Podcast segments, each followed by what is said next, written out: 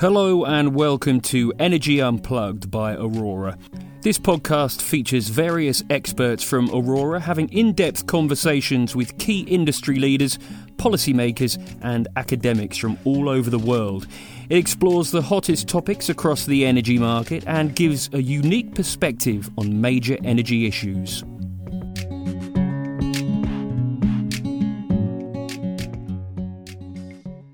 Welcome, everyone, to a new episode of Energy Unplugged, the energy market podcast hosted by Aurora Energy Research. My name is Matteo Coriglioni. I work as head of Italy at Aurora, and I'm excited to host the show today.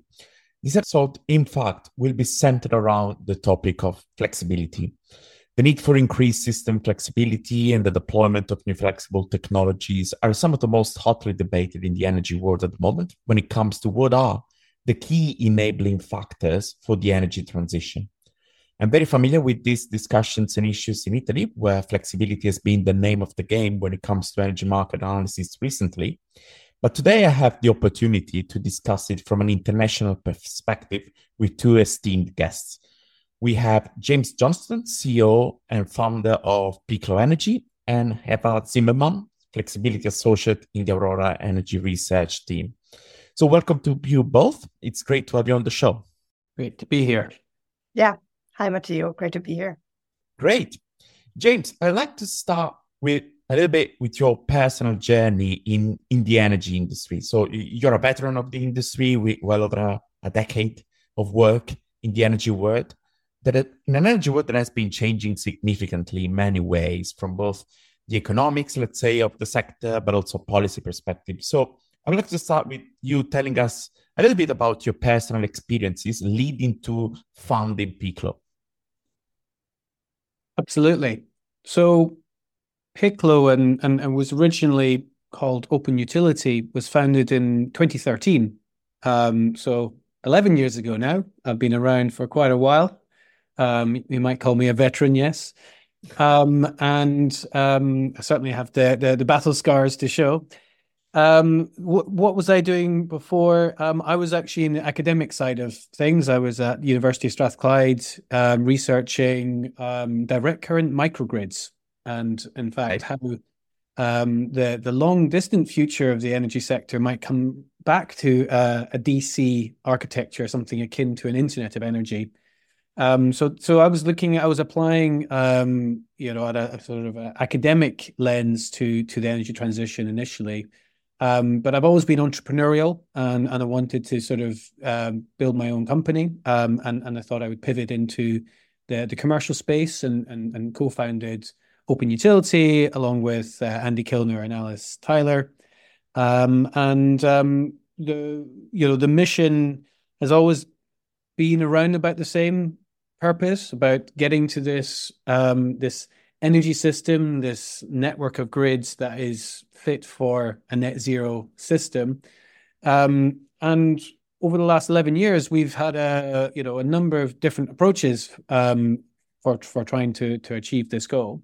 Uh, we we started um, in, a, in, a, slightly different model than we're doing right now, a peer to peer energy trading model, um, and and that's where we learned a lot of uh, a lot of the, the, the hard lessons about how to innovate in this space and uh, where where there are places where it's it's harder to innovate than others. And and we learned that um, where you know if you are trying to innovate in in a space which doesn't have uh, a regulatory mandate behind it um, which peer-to-peer energy trading uh, didn't or, or still doesn't in some ways uh, it's very hard. Um, so so we we learned and we iterated and evolved our, our product into our our current flexibility marketplace as we're as we're running now.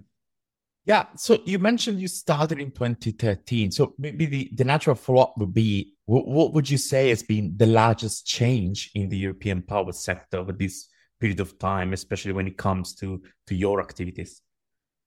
Well, certainly it's it's all about flexibility. So when we started, we were in the peer-to-peer space. Energy transition was all about renewable energy. Um, so we were facilitating trading of renewable energy between uh, consumers and producers.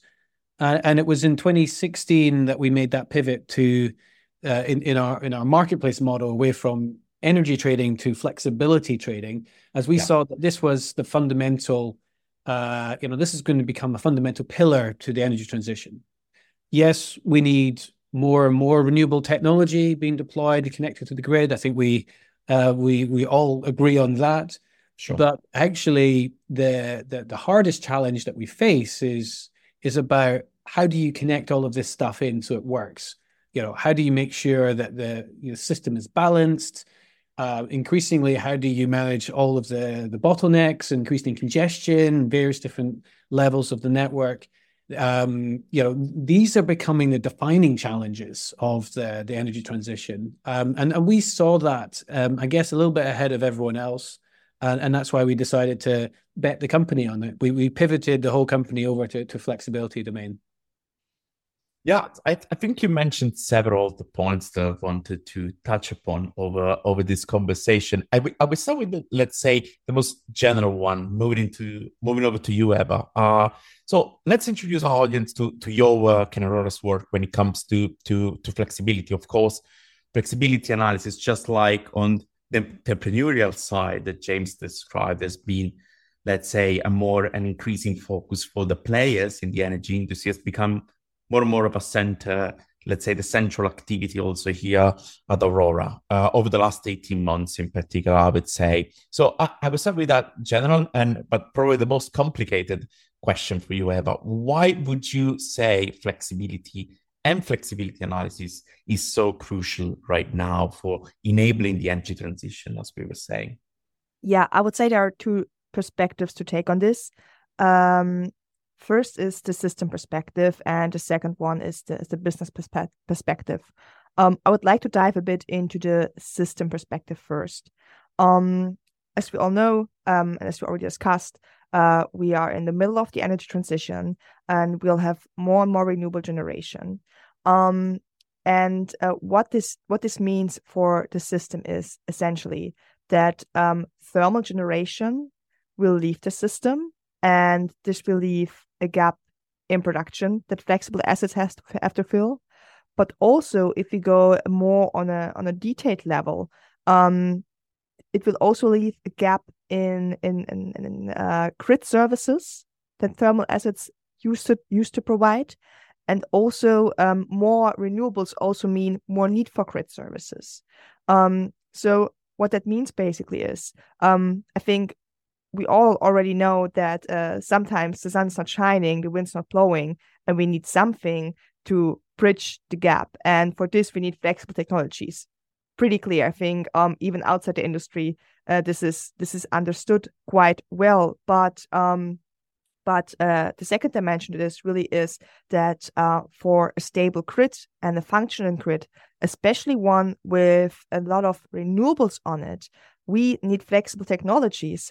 And this is uh, essentially vital for this functioning grid. And in the end, it's vital for security of supply.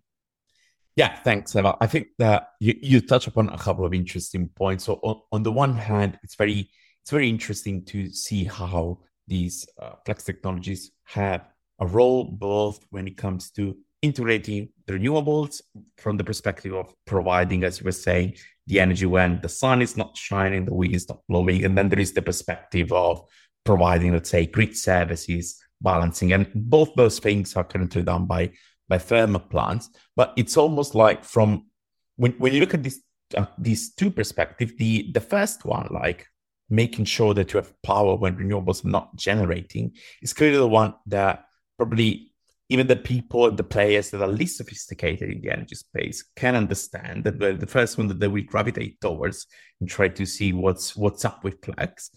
But the second one, the, about, the one about grid services, I would say is probably the aspects where flexibility, flexible technologies are immediately needed and they can immediately make money out of it uh, to make sure that, let's say, a energy shift, a time shifting model works, you really need that an incredibly high penetration of renewables, and we will not be there up until the next 10 or 15 years. But already right now, the role that flexible technologies can play into the grid is enough to make the second part of your point valid, which is it's an attractive business opportunity for for let's say energy investors. And uh, I will, I will complement that by asking you what are, in a nutshell, what what are some of the key trends that you're seeing recently in terms of how, let's say, the conversation about flexible technologies, flexible markets, batteries is, is being going over the last few months? Have you seen or noticed any notable, let's say, trends or changes?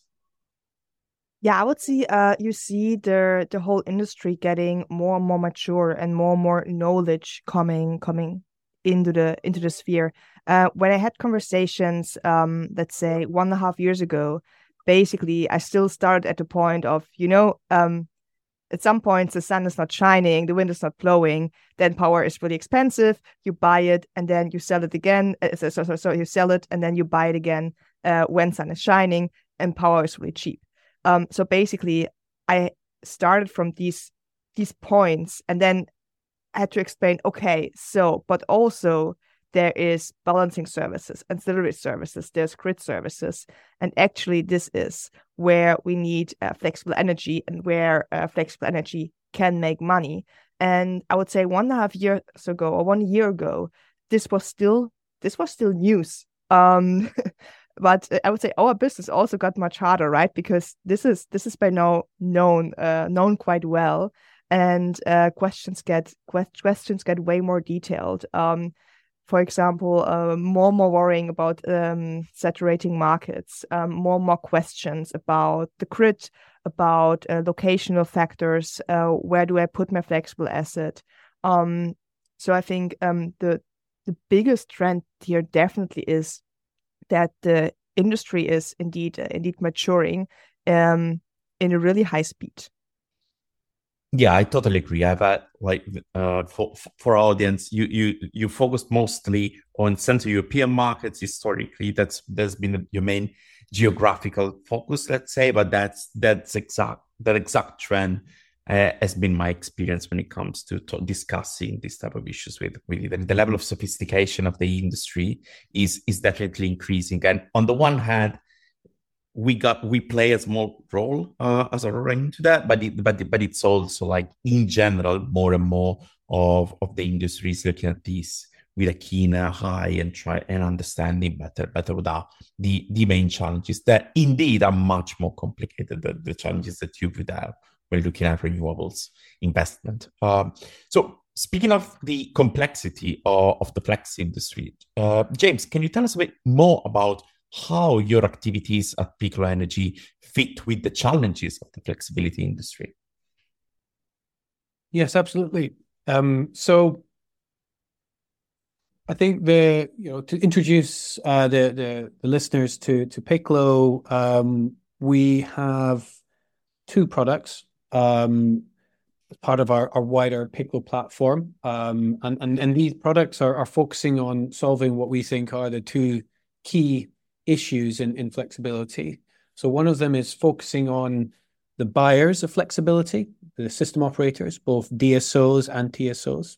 This is our Piclo Flex offering. And then the other is our Piclo Max offering, focused on the flexible service providers, the FSPs, and the problems they have.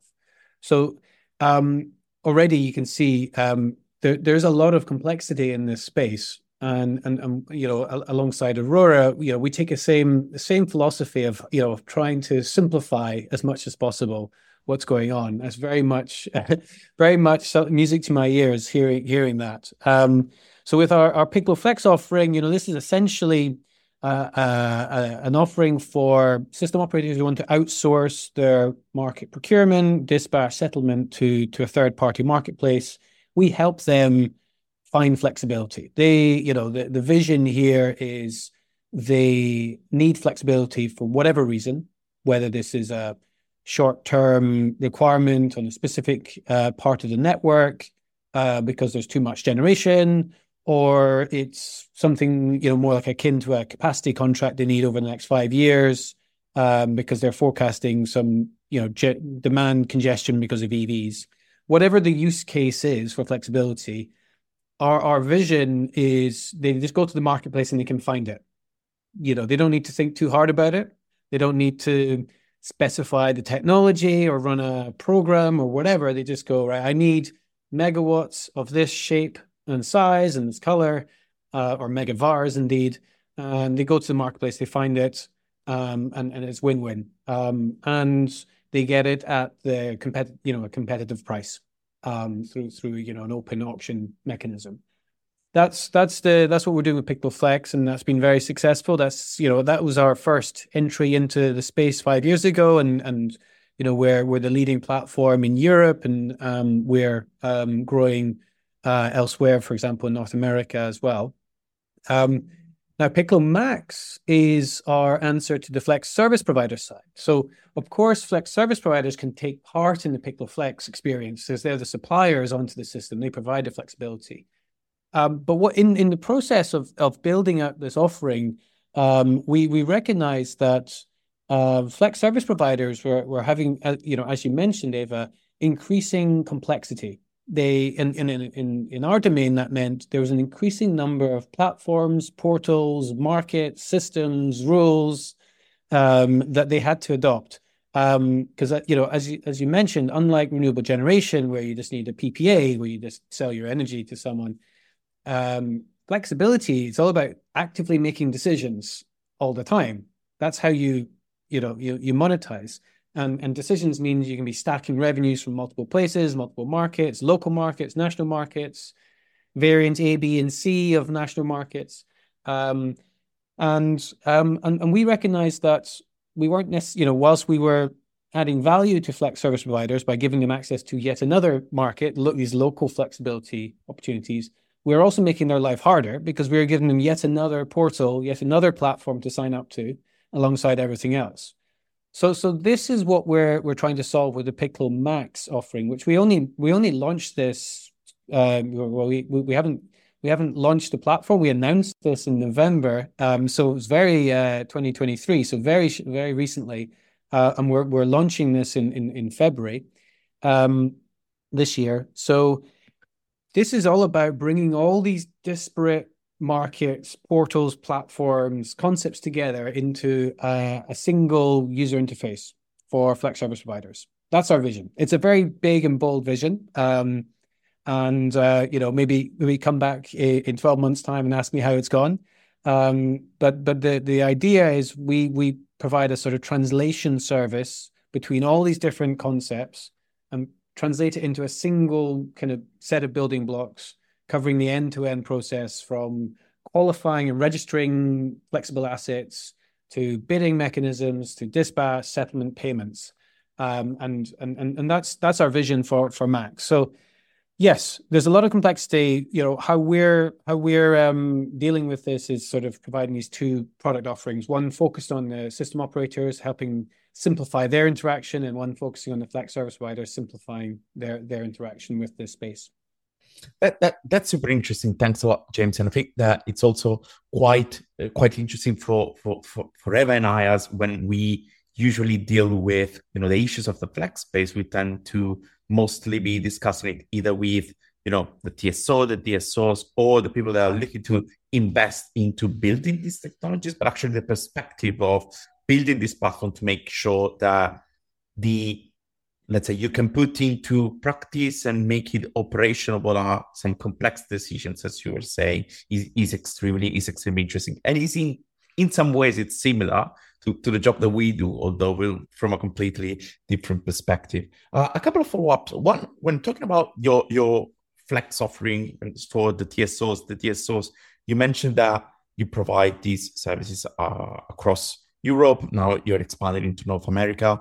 What are the main factors you, you you consider when looking at new markets? Or what would you say have been, let's say, the dynamics that have made it so that your solutions in in some markets were more needed and therefore also from a from a from a business perspective on your side more successful is it about the structure of the tsos and dsos their interaction what what what, what is the the ingredient there Yes, great question. Um, with with the Flex offering, it is it is quite uh, quite reactive based on the readiness of a market. Um, you know, we can't we can't just decide to to launch our Flex offering in a market. We need to find a, a sponsor client, uh, typically a DSO, um, who who wants to pilot or try out using a marketplace to source flexibility. Now, what um, you know, certainly in Europe, um, with the clean energy package and, and the directive around um, local flexibility, um, we're seeing a lot of interest across you know every corner of Europe. Um, but still, some countries are moving faster than others. You know, from a regulatory perspective, from a trying things out perspective. Um, and those are the, the areas that we, um, you know, we've had success in. So, you know, in particular, uh, Italy and Portugal in, in Southern Europe, we, you know, we've got um, live projects there at the moment. I'd say there's sort of two crucial ingredients. One, you need to have uh, a regulator that's sort of forward leaning and is looking looking at the future of the, the, the energy system and getting the systems and rules um, you know, trialed or piloted in either sandbox environments or whatever, that they know that they they they need the the, the market rules ready for the future. So you need a forward-leaning regulator, and and equally um, you need a forward-leaning DSO, some someone uh, an organization that's willing to um, you know invest uh, potentially even ahead of of need. Um, you know they might they might you know the moment the the volume of bottlenecks on the distribution grid are relatively small. Um, you know, but these are going to come rapidly with electrification of transportation, uh, of heat in, in, in Northern Europe, and and then obviously distributed solar is uh, is a megatrend which keeps going. Um, and you know, DSOs really need to be investing now in in, in getting the capabilities internally as well as uh, procuring tools like Piclo so they can access flexibility and and and meet that. So those are the two key ingredients I, I would say. Um, that essentially comes down to the the appetite of the the regulator and the DSO in a country to to move uh, move quickly and and and understand and pilot things um, and and I think that the benefit for these organizations to move quickly is um, and these countries is they then get to shape how this works. You know, if you, if you sure. are if you're a laggard in this space, you're just going to be taking the systems and the rules that someone else designed um, and and adopting them. And and and for some, that's going to be fine. And then I think, and and, and for others, they want to lead. Then I think so. What this means for you know, this is very much on the the DSO side, the local flexibility market, because this is a brand new space. This is not, um, uh, you know, a market that's been around for for decades. Uh, well understood. These organizations doing flexibility for the first time. So we're seeing, you know, adoption in, in it's coming at different speeds. And I think from a flex service provider perspective, let's say you're a battery storage developer, um, you you sort of um, you need to sort of be reactive as well, see where the opportunities are, um, and and and opportunities can be you know better or worse at different times as well. So yeah. you know, it might be that 2024 is the year to invest in country X, and then 2025 you want to pivot a bit more investment into country Y, for example. You know, you gotta, I think collectively we all need to be a bit agile in in this energy transition. Yeah, yeah. But you, the, the the point of investing in different countries in the, uh, different points in time is, uh, yeah, it's definitely one that we that we've also seen uh, at Aurora, especially because if you look without going outside of Europe, even within Europe, you have markets that have completely different energy economics, completely different needs, and that make it so that batteries, battery investments can be successful in different types of country, but for different reasons and therefore at different points in time. Maybe just one last follow up on this, since you mentioned the how, how key the role of DSOs is for making sure that this adoption, let's say, is uh, happens uh, as you know as a leader, not as a, as a as a follower, and for making sure that the successful integration of these new flexible uh, technologies can happen, uh, let's say, uh, with, with adequate speed. What is there any? So coming from Italy, one of my my my let's say concerns is that we have, of course, one dominant DSOs that represents vast majority of the distribution network, and so they are probably uh, adequately equipped to invest into into this type of, of solutions. However, there are pockets, let's say, of the of the distribution grid that are operated by smaller players. Uh, and I and I think that this situation is not only let's say limited to to Italy in in other European countries. You have that there are one or two big DSOs, but also a lot of the smaller one. Uh, are, are you seeing, let's say, uh, uh, let's say an initiative or uh, uh, from from DSOs to to invest into this type of solutions only from the biggest ones or are you starting to see a bit of a more let's say consciousness about uh, this issue also from the more local the more smaller the uh, distribution distributor distributor. Yeah, um, I mean, I think clearly uh, the big innovators like uh, Enel eDistribuzione, who's you know a fantastic client of ours in, in Italy, um, you know they're they're you know they want to lead the world, not just Europe, and you know they they're they're making big investments into this space and and and the project we're doing uh, in Project Edge across uh, a number of regions in Italy is is fantastic, and you know lo- lots I can say about that. Um, but in, th- in terms of your question um, I, I, I, we do see uh, an increasing appetite from smaller players. Again, it's the same characteristics I mentioned. okay. There are some very small DSOs that we're seeing, for example, in Spain, um, that are you know you know sub one hundred thousand customers who who are leading the conversation for DSO flexibility in Spain. Um, and uh, and and we see the similar dynamic in in Norway as well, and and, and potentially in Sweden. Um, so I think it comes down to the attitude of the the, the leaders and owners of these these organizations uh, more than anything else. Um, but I think ultimately, you know, talked about economics earlier. It these organizations are simply not going to be able to uh, afford to invest in the same level of systems and scope of systems as bigger players. Um, you know, and and that's you know that's an opportunity for for an organization like us. We've got a, a scalable software platform. We we can develop innovative economic models for for these smaller players. Um, you know, they don't need to invest in cutting edge um, ADMS DERM systems. They can, you know, use the web user interface that sends off email dispatch signals. Um, you know, for example, there there there are routes in, into this space for for smaller players. Uh, it's not economically prohibitive. Um, okay. The fundamental thing is um, the the willingness to to innovate. That that's that's critical.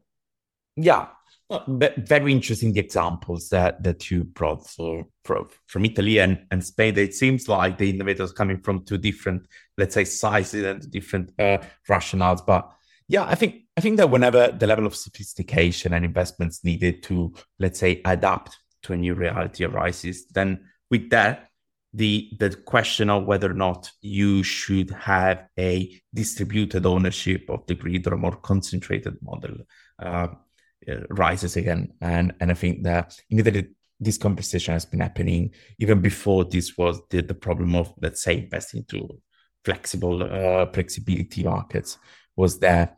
Uh, yeah, Eva, we, we, we just talked extensively about TSOs, DSOs in particular, the role they play in integrating flex assets. This, this leads us to the broader topic of, of, of the grid and how grid issues impact flexibility analysis. In, in your perspective, if you were to, as you as you do routinely, if you were to advise a client uh, on how to think about, let's say, grid constraints, especially if you're talking about flex investments, are these more of an opportunity in a way because you know batteries can, in particular situation, exploit grid constraints to make money, or more of a bottleneck for flex assets development? I would say that depends uh, a great deal on on the time frame you're looking at. Um, to be fair, um, now or short term for most countries i would say it's definitely it, it it's definitely more of a constraint uh because a lot of grids uh, in Europe are really congested already um and it will only get worse right we'll only get more renewables um and this currently leads to really long times if you want a new grid connection uh really long lead times um basically of up to 10 years. And yeah no no one's going to make an make an investment that can only be realized in 10 years. Um, so right now um, i would see the grid rather as an obstacle. But if you think ahead let's say five years 10 years um, and yeah we have some of the willingness we spoke about of uh, the dsos and the regulators uh, the grid can be a real opportunity, a re- real opportunity for batteries or, or generally flexible assets. Um, we already have some some great uh, great examples across Europe.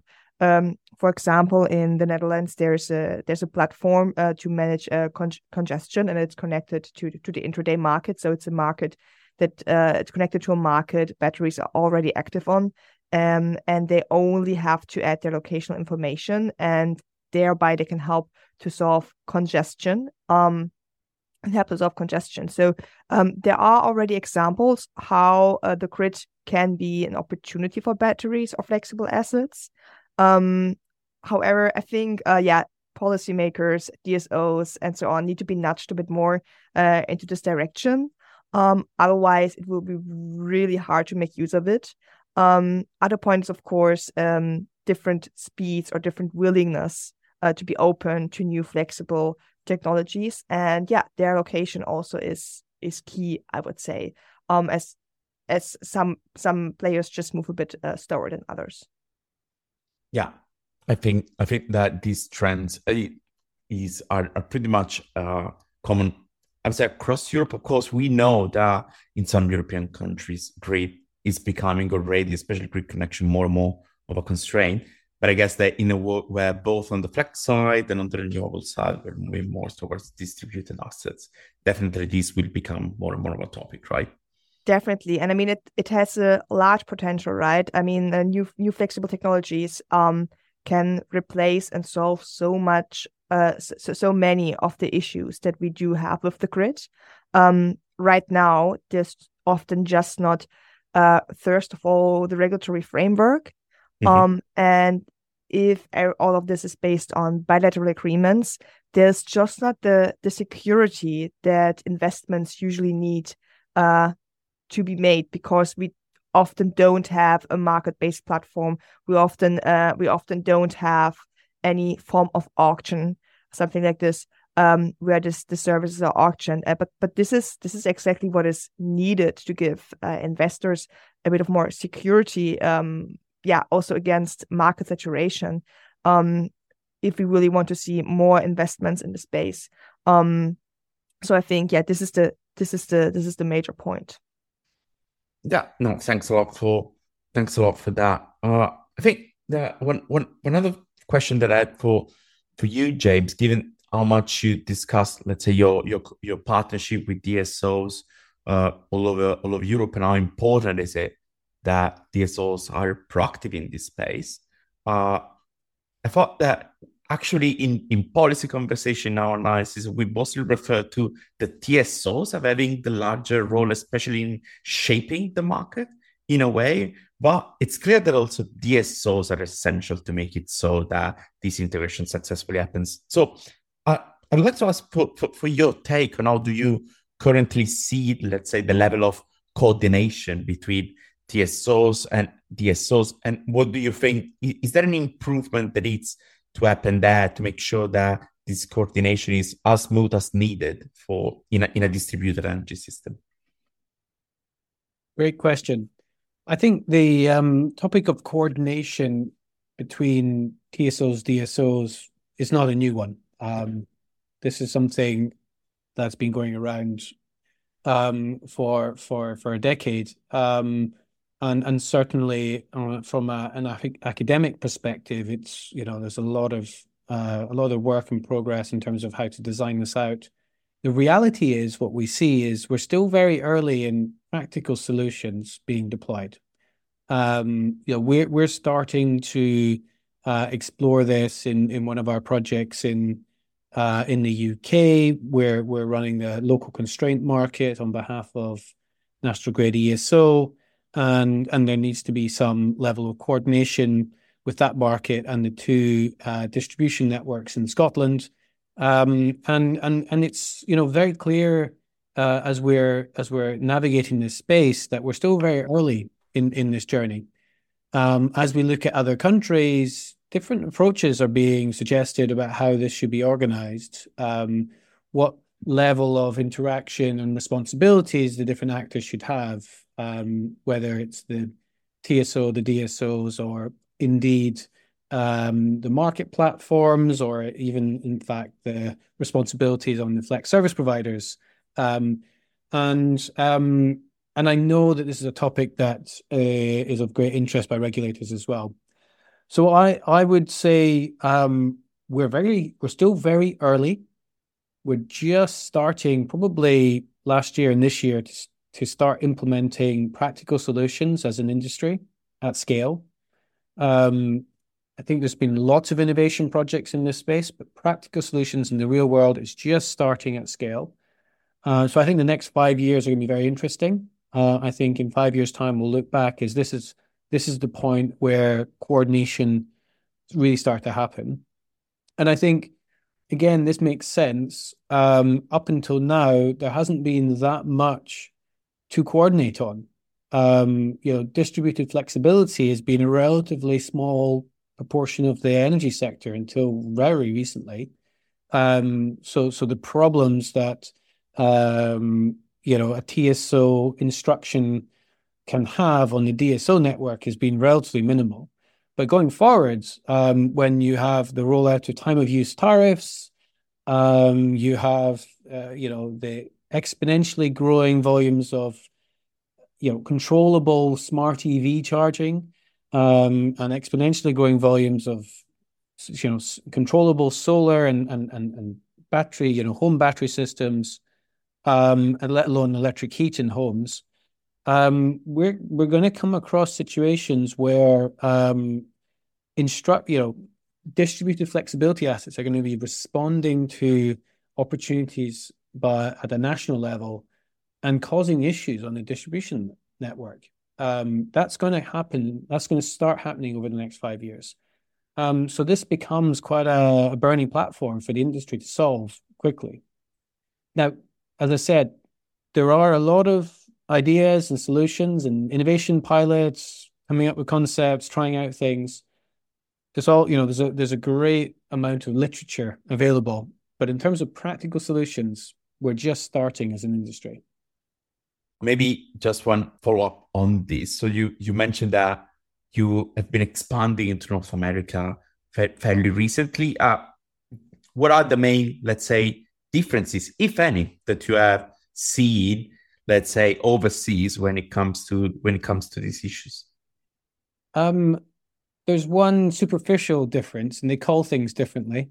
Um, so it's it's, it's, it's non-wire alternatives, non-wire alternatives uh, in in North America, not DSO flexibility, uh, but that's the superficial difference. The uh, I guess there there is quite a big difference uh, in in historically.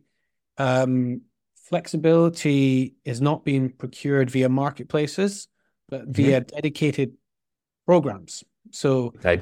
utilities would select a particular kind of technology, let's say a thermostat, and they would run a thermostat program, and they would select an aggregator to roll out thermostat, smart thermostats uh, across their, you know, their patch to to provide that demand response. And and so as we're expanding across North, North America, and you know, we're active now in New York, and you know, we're recently uh, secured project in Connecticut.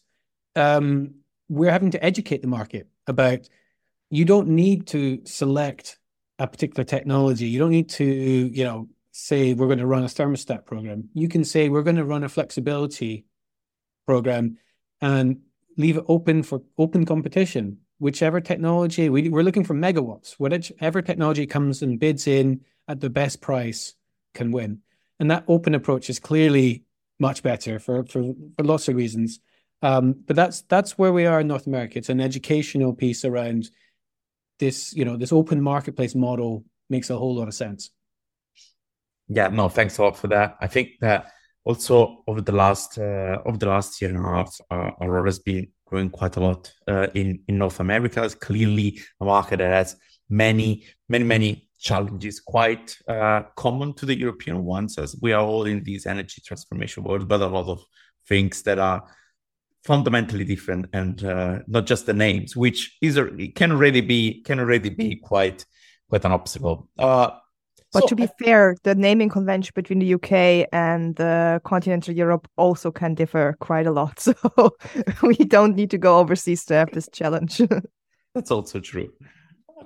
Great. I think that throughout the the the this conversation, I see a couple of let's say recurring themes. On the one hand, moving to a world of where there is distributed generation and therefore distributed flexibility will make everything more complex. The operational complexities to be managed both from let's say the system operators on the one hand, but also for the asset operators themselves will increase massively.